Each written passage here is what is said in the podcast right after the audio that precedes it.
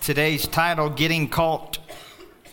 I'm doing a little bit of a deviation from our series. If you've been here for a few weeks, I've been talking about covenant, and uh, I was going to talk about the covenant, the new covenant, but I'm not going to do that today because of this. I just feel like, you know, when you get inundated with in the news, and uh, that is on everybody's mind, that I need to address that.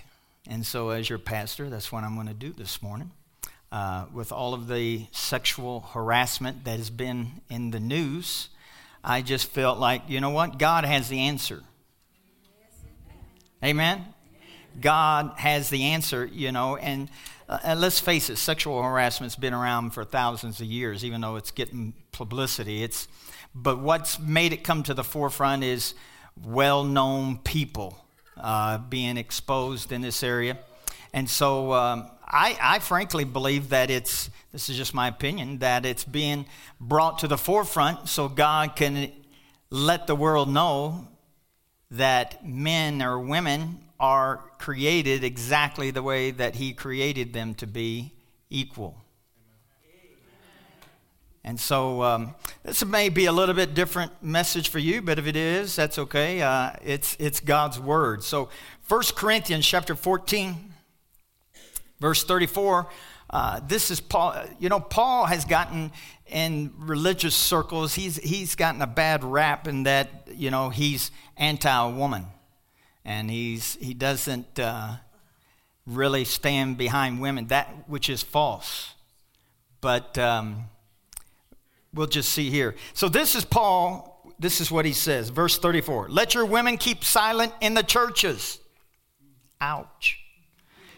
For they are not even permitted to speak, but they are to be submissive. You heard that term? You're a woman. Submit. As the law also said, verse 35, and if they want to learn something, let them ask their own husbands at home, for it is shameful it is downright shameful for women to speak in church. Well, I'm obviously in trouble because I had my wife preach last Wednesday and she's preached on Sunday and she does a lot of speaking here, so I'm just real shameful that that's. I was raised um, in church where women were supposed to submit and you men are up here and women they're not just down here they're someplace. We just know they're way down there. And that's the way i was raised. And unfortunately this attitude's been brought into the church around the world. Women aren't allowed to speak. Women aren't allowed to be in any kind of leadership capacity in the church of god. And um, it's unfortunate. If you stop and think about it the church has taken 50% of the people that come into the kingdom of God, 50% of them are, are, can't be used. You know, even if you just take your spiritual hat off for a minute, that's really not good common sense. Just common sense. But um, we're going to find out here, you know, what is Paul saying in Pastor Mike? Not to let women speak, to be submissive, if you study the anytime this, let me just say this. If I say something that really grow, goes crosswise with what you've been taught, with what you believe, then you need to study it out. I'm not asking anybody what's preached behind, whether it's me or anybody else is preaching something here, you just swallow it. I've swallowed a lot of stuff growing up and believe that whatever was said behind here, you know, was true. You know, kind of like what you hear the news. When you hear it, you think it's true. And later you find out that it's not true just because they report it. And uh, so you, you, need to be, you know, we don't want to do like what we do to our dogs at home that they don't take medicine, so we put it inside a piece of cheese, something they love, and they swallow it, and they have no idea what they swallowed. do you know the church has done that? not on purpose, but the church around the world has taught things that were not from God, including this scripture right here. Is it true that this is written by Paul? Yes, it is. But I want to, and let me give you a, a perspective that I have taught, and that is, you know, back in the day, women, which is true, back in the day of Paul's time, women were not educated. They weren't permitted to be uh, in the temple, serve in the temple, and to be, have any kind of high position. But it wasn't because they were against, well, yes, it was. But it, a lot of it is because they just didn't permit them to be taught. So, and I've even said, you know, that men were on one side, women were on the other side. And so if they didn't understand something, they would just yell it out to their husband. It was causing confusion. I believe that could be part of it. But I believe I came across something that I've never known before. In the Greek, uh, which is, this is what it was written in the Greek, that there are no quotation marks in Greek. But one theologian said this even though there's not a quotation uh, marks in the Greek, that they did mark, they just would put a little mark where the quote started and they would put a little mark at the end. And he says, in the original translation, that was done. Why is that important? Well, first of all, First Corinthians was a response to a letter that the Corinthian people wrote to Paul, and then First Corinthians is a response to that. And it says that in First Corinthians chapter 7, verse 1. Now, concerning the things of which you wrote to me. Did you get that? Concerning the things which you wrote to me. So they wrote a bunch of things, and he was responding, answering, commenting on things that were wrote to him. Does everybody see that?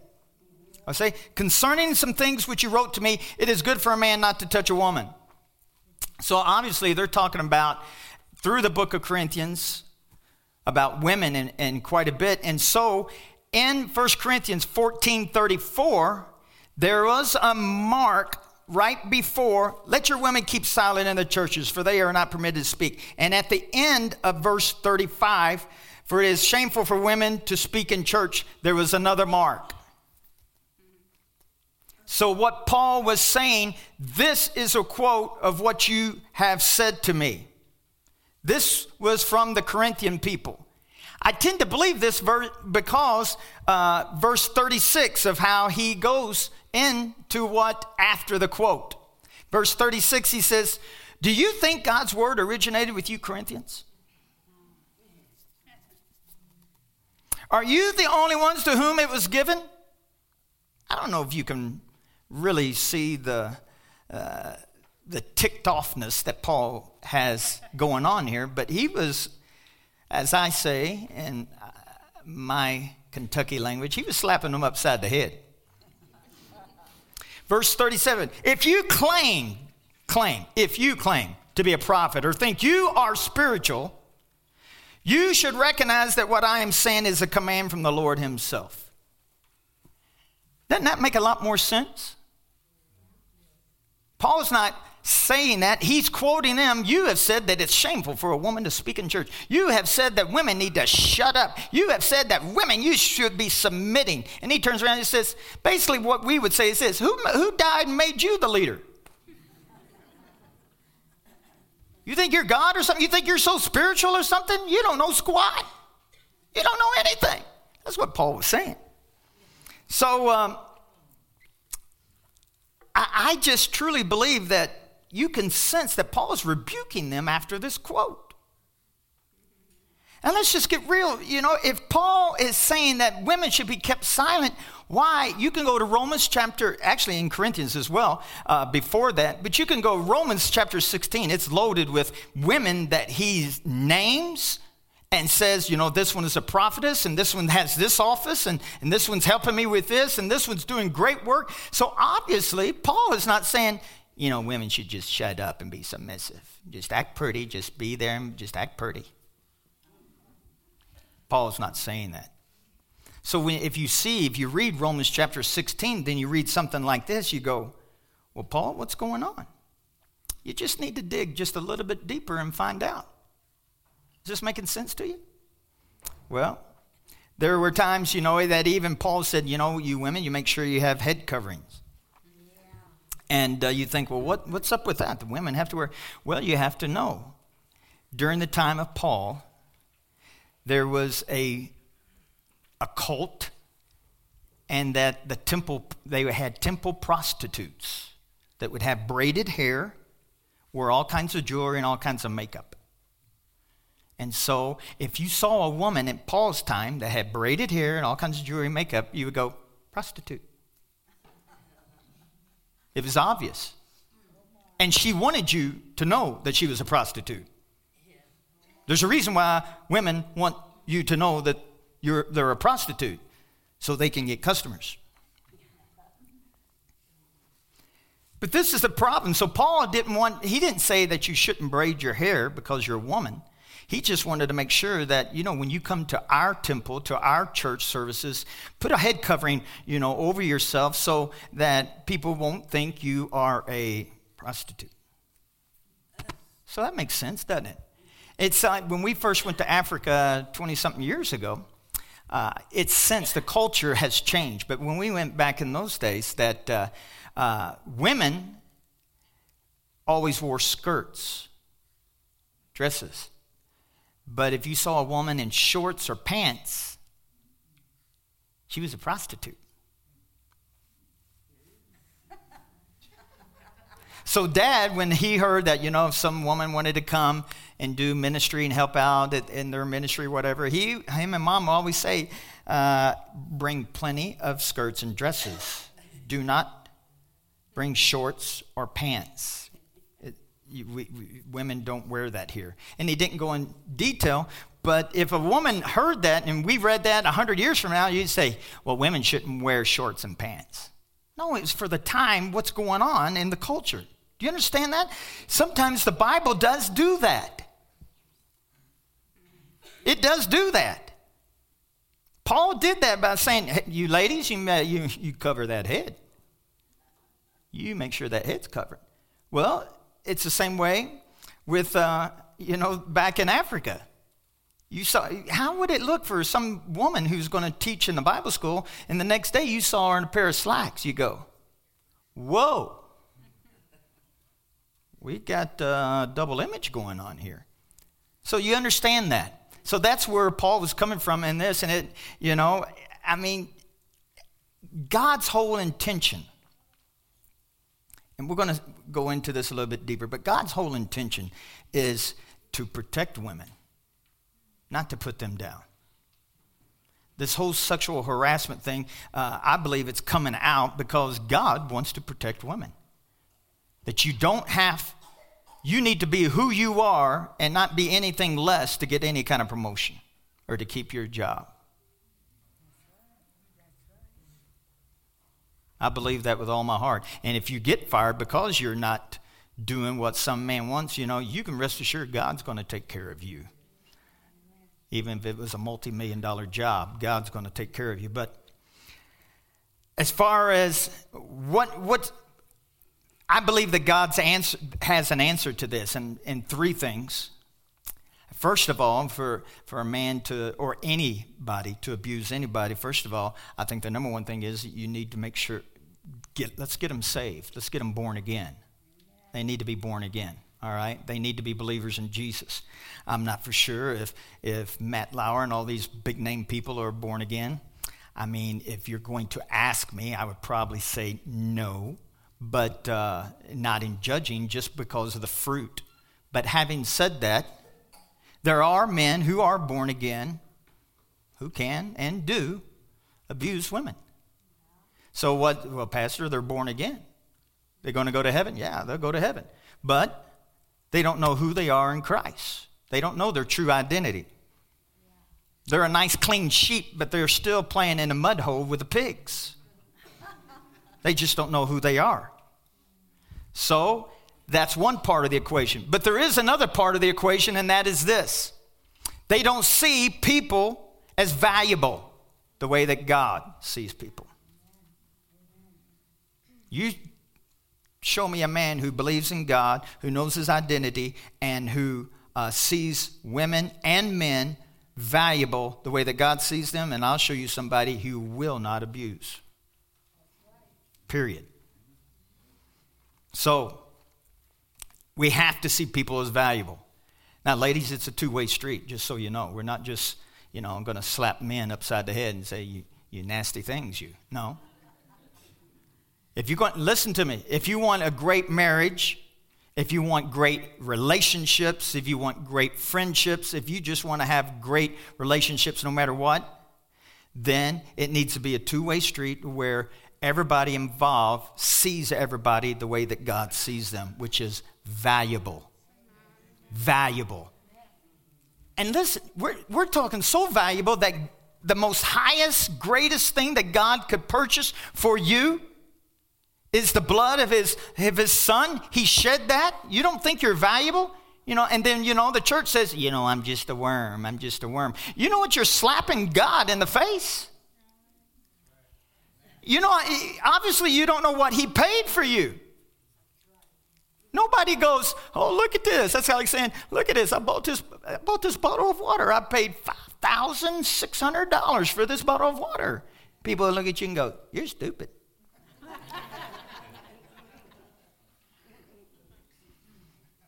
But if I said, no, this isn't just water, this has the ability to rejuvenate cells and it has stuff in it to do this because I see some value in it that you do not.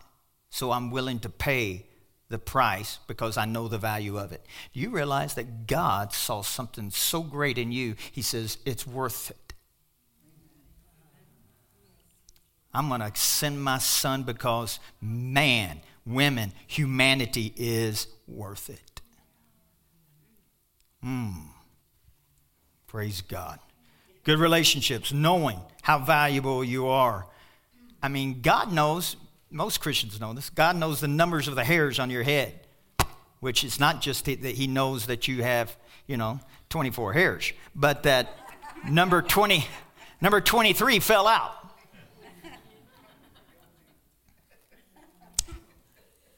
You know what the principle behind this is?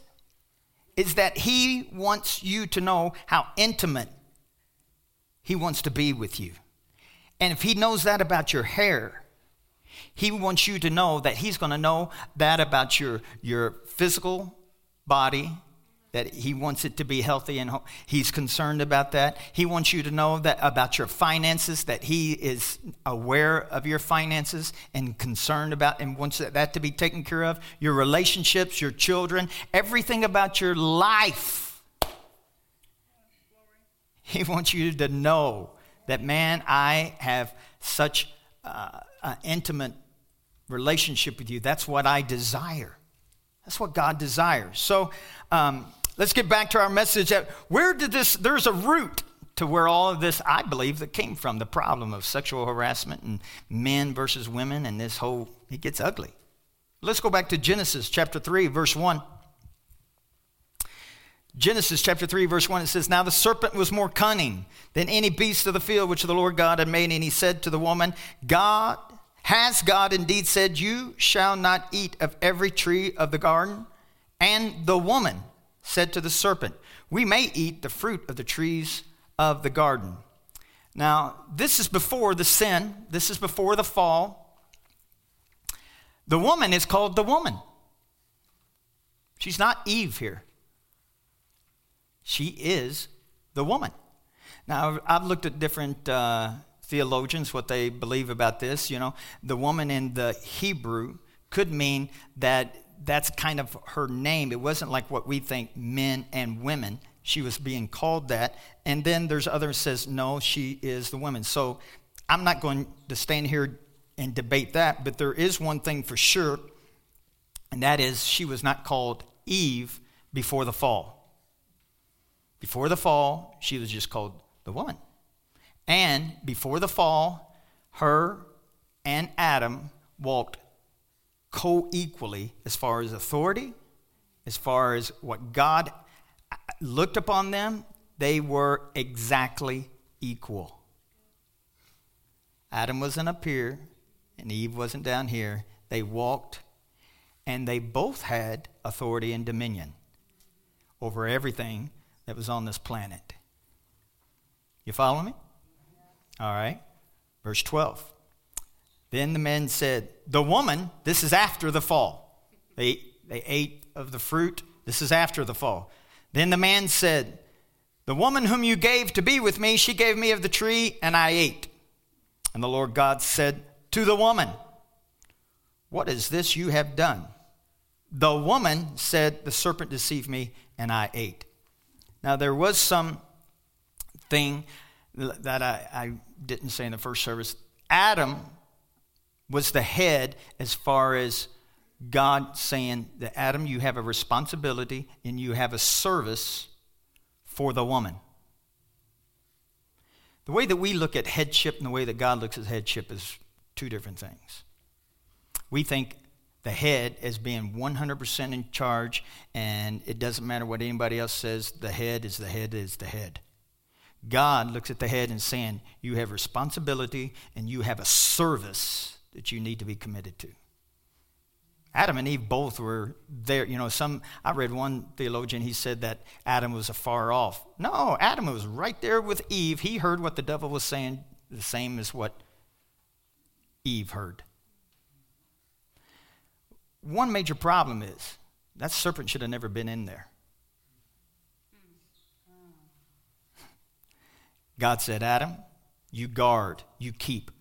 It meant he was supposed to protect the garden and nothing was supposed to get inside there. And who had authority to do that? Adam. The devil didn't go, I'm big, I'm bad, and I'm ugly, and I can go where I want. He may go where he wants, but when he came into the garden, Adam should have said, You're not allowed in here. You get out. He didn't even have to say in the name of Jesus. He had all authority. He says, You get out now. That serpent would have had to talk about tucking your tail and hide and flying out of there. He would have had to done that. But guess what?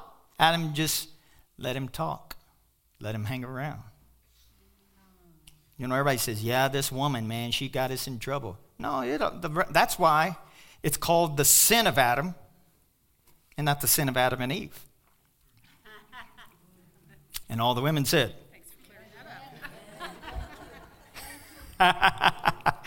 I'm just, all the men going, no, they should have stayed home today. They should have stayed home. Verse 16, Genesis 3:16. This is God saying, he said to the woman, I will sharpen the pain of your pregnancy and, and pain you will give birth, and you will desire to control your husband. And you will desire to control your husband. Men, don't say amen to that. because you say, "Yeah, I knew it was in. Yeah, I know that. Yeah, I know that. I, I'm right now. That's going to be on my refrigerator time I get home." you will desire to control your husband, but he will rule over you.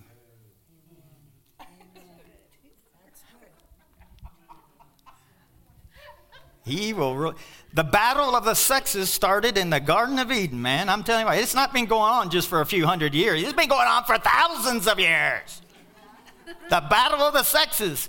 And at that time, now listen to me, that was right after the sin, which meant that God was voicing the curse. That scripture is part of the curse.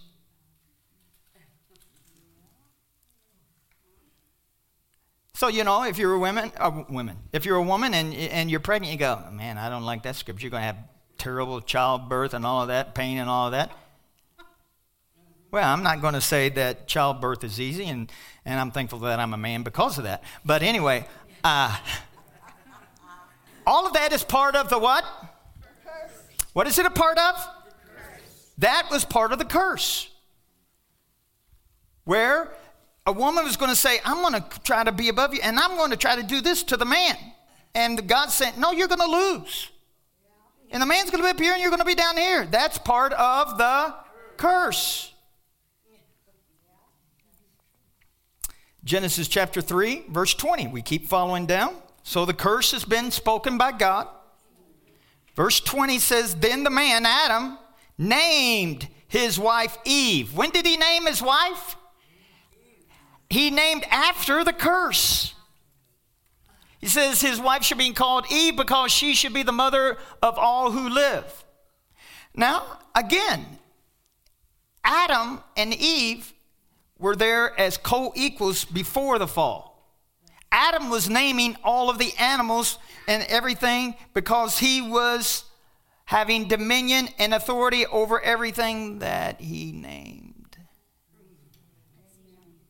Um, after the curse has been pronounced, Adam looks at the woman and says, You be called Eve from now on. Did you catch that? Mmm. Adam, you nasty little man, you.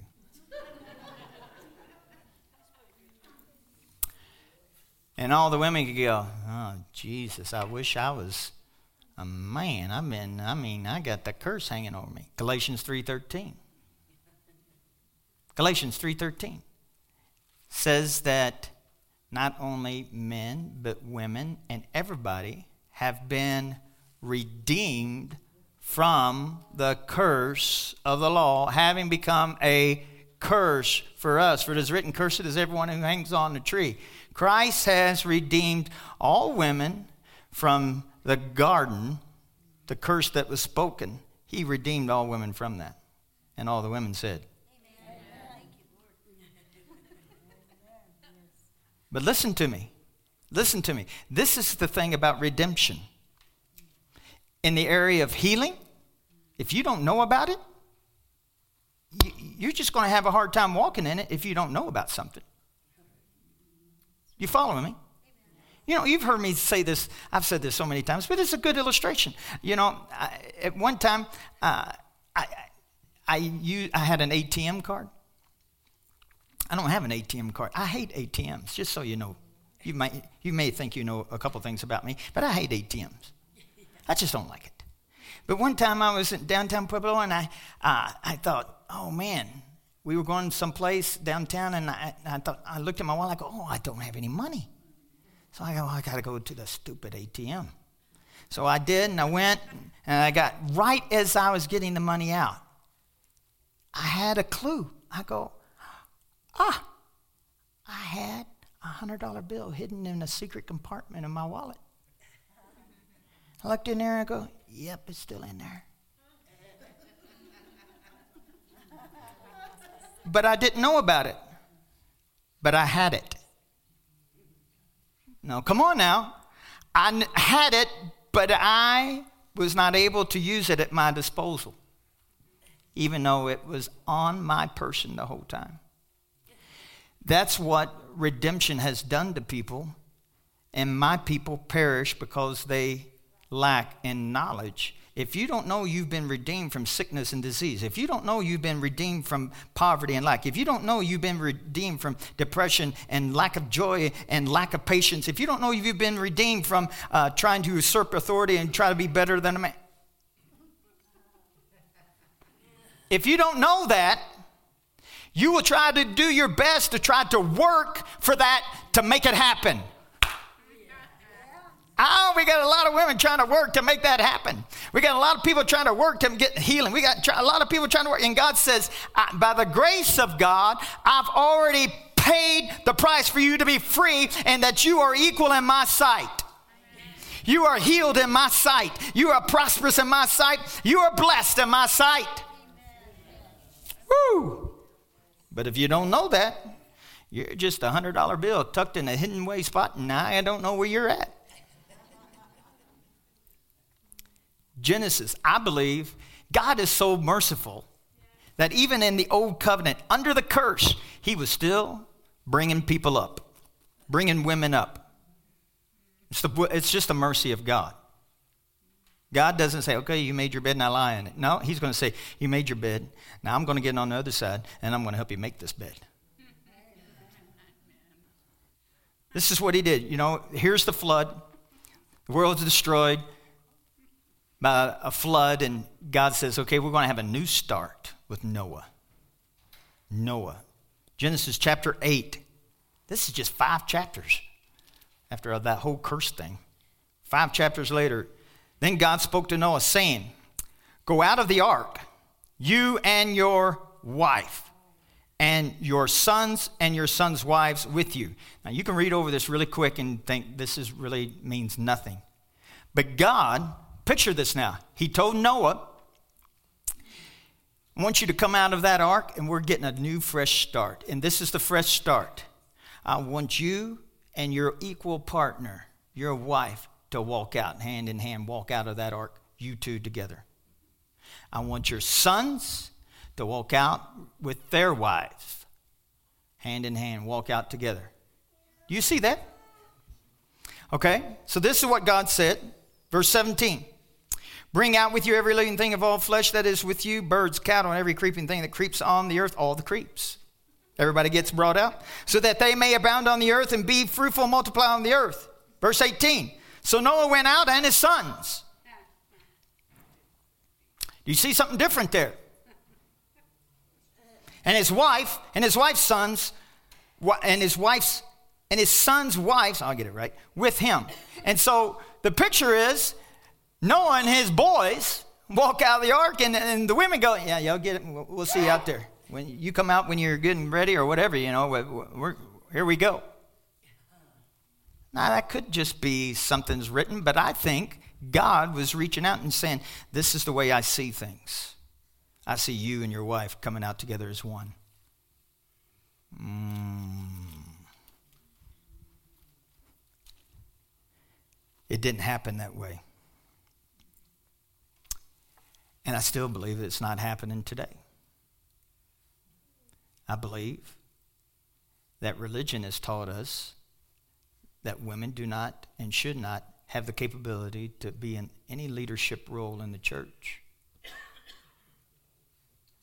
And I know there's a passage, we're not going to have time to get into it, in, in Timothy and in Peter, that it looks like it addresses the women issue again. But there again, you have to make sure that you're taking things in context it just goes to, against my natural common sense to think that the kingdom of God is within me. Is the kingdom of God less in my wife? I mean, did I get, uh, you know, like 97% and she got 3%?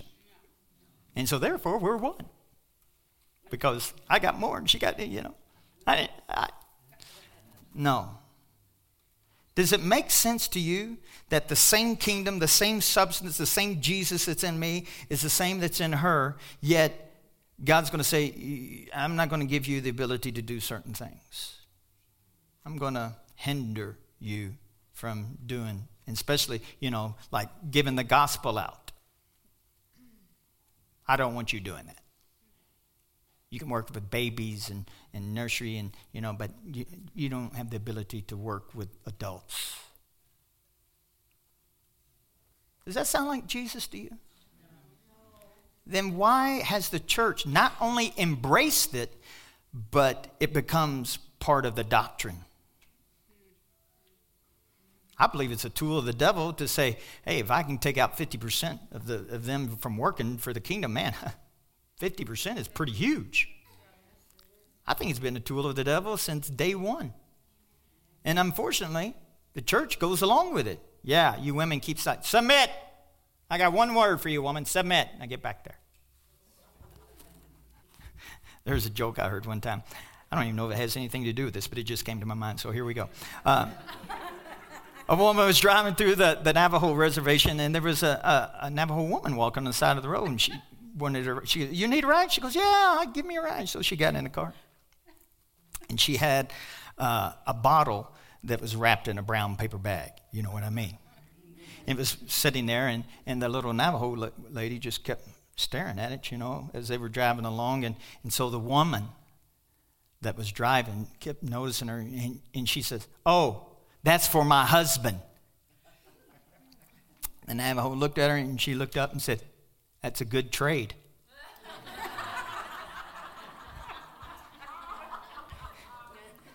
Get it? She got that for her husband. and A Navajo woman obviously knew something about men and women. He said, That's a good trade. You can laugh, come on now. But I do believe that there's always been a problem that the devil has tried to really push down the authority that's been in women since the cross and the resurrection. I believe that the devil has tried to continually implement the curse on the women race.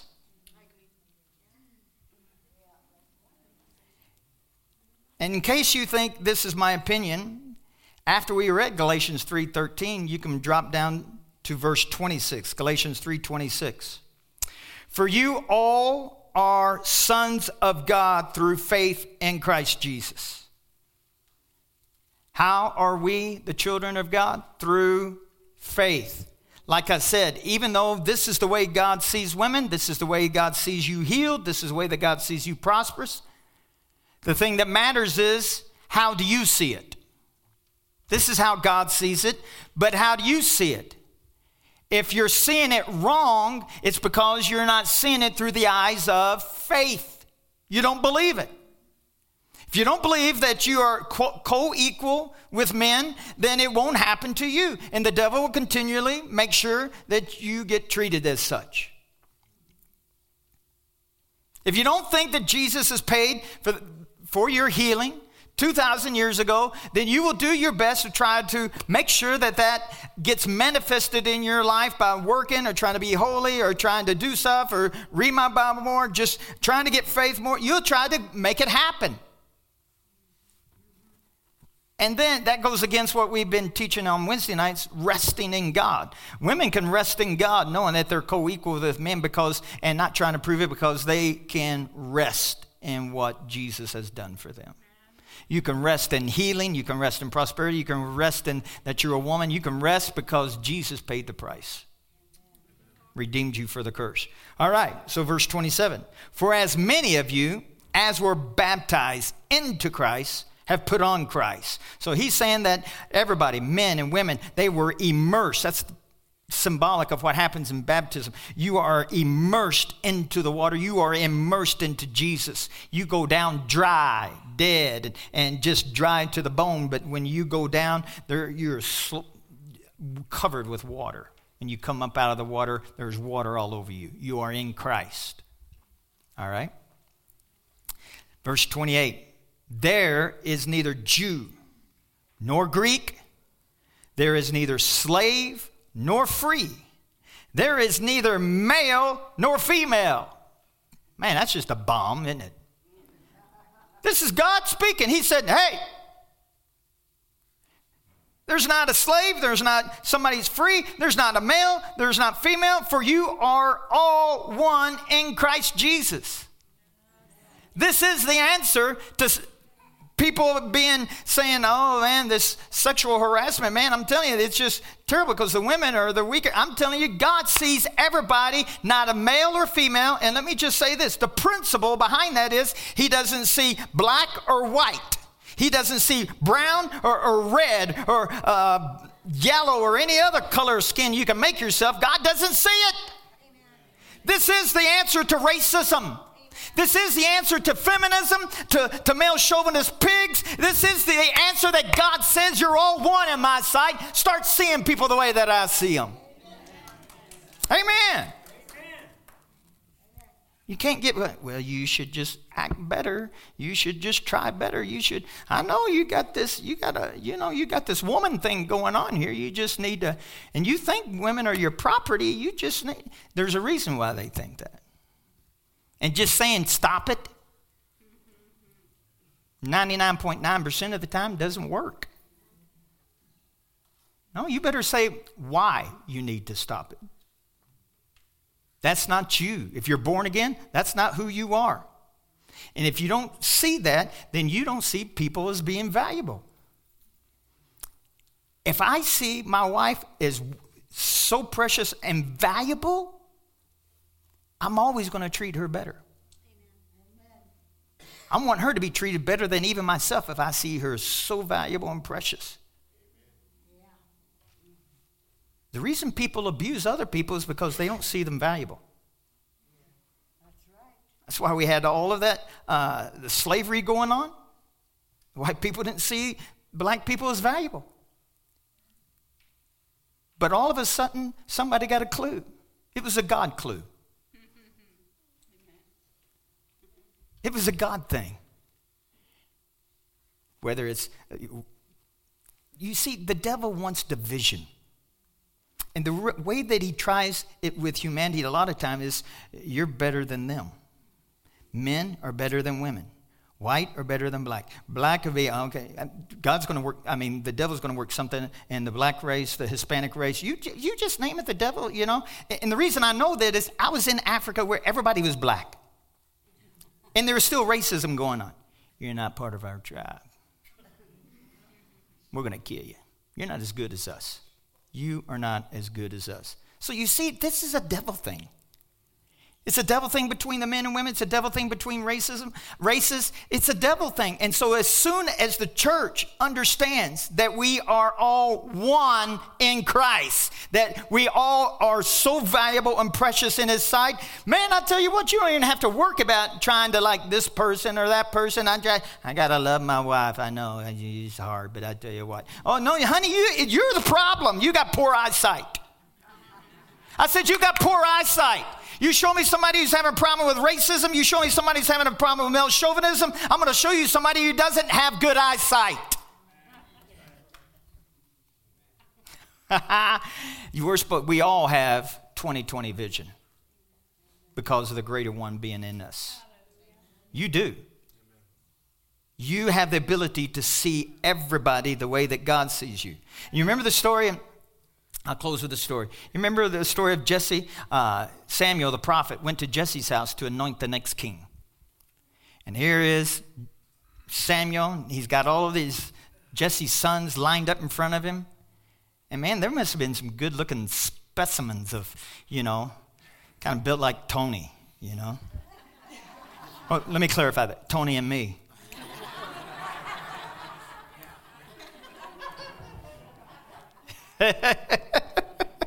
I'm so funny. Anyway, it's got like Tony's built up, and Samuel the prophet goes, "This is the king. This is the next king, man. I mean, woo, chicken, man. Look at that. Whoa!" And God says, "Nope, that's not him." What? So he goes to the next one. He may not have been as big and strong as Tony, but you know he's still good looking. God says, "No, no, no." To the last one, no. Samuel goes, "What?" God, you called me here to anoint the next king. So Samuel goes, You got any more sons? Well, I got this runt out in the field. we didn't even call him in. So David was a small stature, Rudy. You look up that terminology, man, and he wasn't a Tony. He's more built like me. But anyway, uh, so he brings in David and I'm sure Samuel thought, You have got to be kidding me. Was he adopted or what? Because he didn't have the same gene, man. He was a. And, uh, and God said, This is him. This is him. And the Lord says this to Samuel. And he's still saying this to the church today. Man looks on the outward, but I look on the inward. You know what the principle is there? If you're looking on the outward, you're going to be wrong every single time. I said, You will be wrong. Oh, look at that girl. Oh, that, that woman. Oh, she's not. Oh, she's. If you're looking for to get a wife, if you're just looking on the outward, you're going to be in trouble. It's like one man said, You may get what you want, but you may not want what you got. Just because everything looks like a whoa. There was a popular song in the 70s, She's a Brick House. She's a brick house. You don't have to be. it's okay. Everybody goes, Oh, my pastor. We all know what kind of woman she is. I mean, you know what? That song wasn't like, what does he mean? I mean, you know. But you may get that and you think, oh my goodness, you may get bricks thrown at your face every day after that. But God said that's not what's important. What's important is the heart on the inside. He said, That's who I'm after, that's what it's all about. If we, as a body of believers, are going to love one another, if we're going to walk in unity, if we're going to have great marriages, if we're going to have great relationships, then we cannot and should not be looking on the outside. Can I get a better amen? God says, I've called you all as one. There's not male and female. I'm not seeing you like this. I'm not seeing you like that. You're one in my sight. So you start seeing that. Amen. Woo! That'll set you free. Set you free. Now, I'll close with this last thought because this is a tougher one to swallow. Now, having said that, you know, when all this comes out, you know, there is great, uh, man, you feel sorry for these women that got abused, and rightfully so you pray for those women. But I tell you what, the Lord showed me this, and I just felt like the Lord says, You need to pray for Matt Lauer. You know, your first response is, I'll pray for him. I pray that he will go to hell, do not pass go, and just, you know, you just, yeah, I'll pray for him, Lord. I got that uncovered. No. I said no. How many know that the blood of Jesus was shed for him as much as it's shed for anybody else? So you got to be, as a church, we cannot be judgmental to the degree that, you know, like, okay, well, I'll tell you what. Judge, jury, and hell sender, you know. I'm judge, jury, and we are going to send him straight to hell. I mean, no. You know why? You know why we should be forgiving? Because you have been forgiven. Your sin no matter if it wasn't big and bad and ugly like the world would say, your sin would send you to hell the same as any other sin. So, why is it easy for me to forgive somebody like him? Because I've been forgiven. So, you need to pray for people like that. If he's not saved, you need to believe God for people to be crossed. Because right now, I read an article what he said. That he says, I feel embarrassment and in shame and guilt. What's the good news? The blood of Jesus was shed to take care of all of that. He could get saved, born again, blood washed right now, today, and God would see him perfect in his sight. The world would still see him as a terrible, despicable man that doesn't deserve anything. God sees different. What is the point? The point is this. You know, Jesus said this to him. He says, Whoever's without sin, cast the first stone. Go ahead and throw the rock. If you don't have any sin in your life, go ahead and cast it. It's easy on the outside to judge how, because, you know, our sin, what we're doing wrong, is not as bad. Mm. God says, well, if you don't have anything wrong in your life, go ahead, pick up that rock and let it rip, buddy. Let it fly. And everybody has to drop the rocks because they know. My point is this don't be rock throwing today. Don't be rock throwing. You know, it's easy to throw rocks because of something very hideous that's hurtful. You have the ability to love to the most unlovely. You have the ability to do that. Let's stand.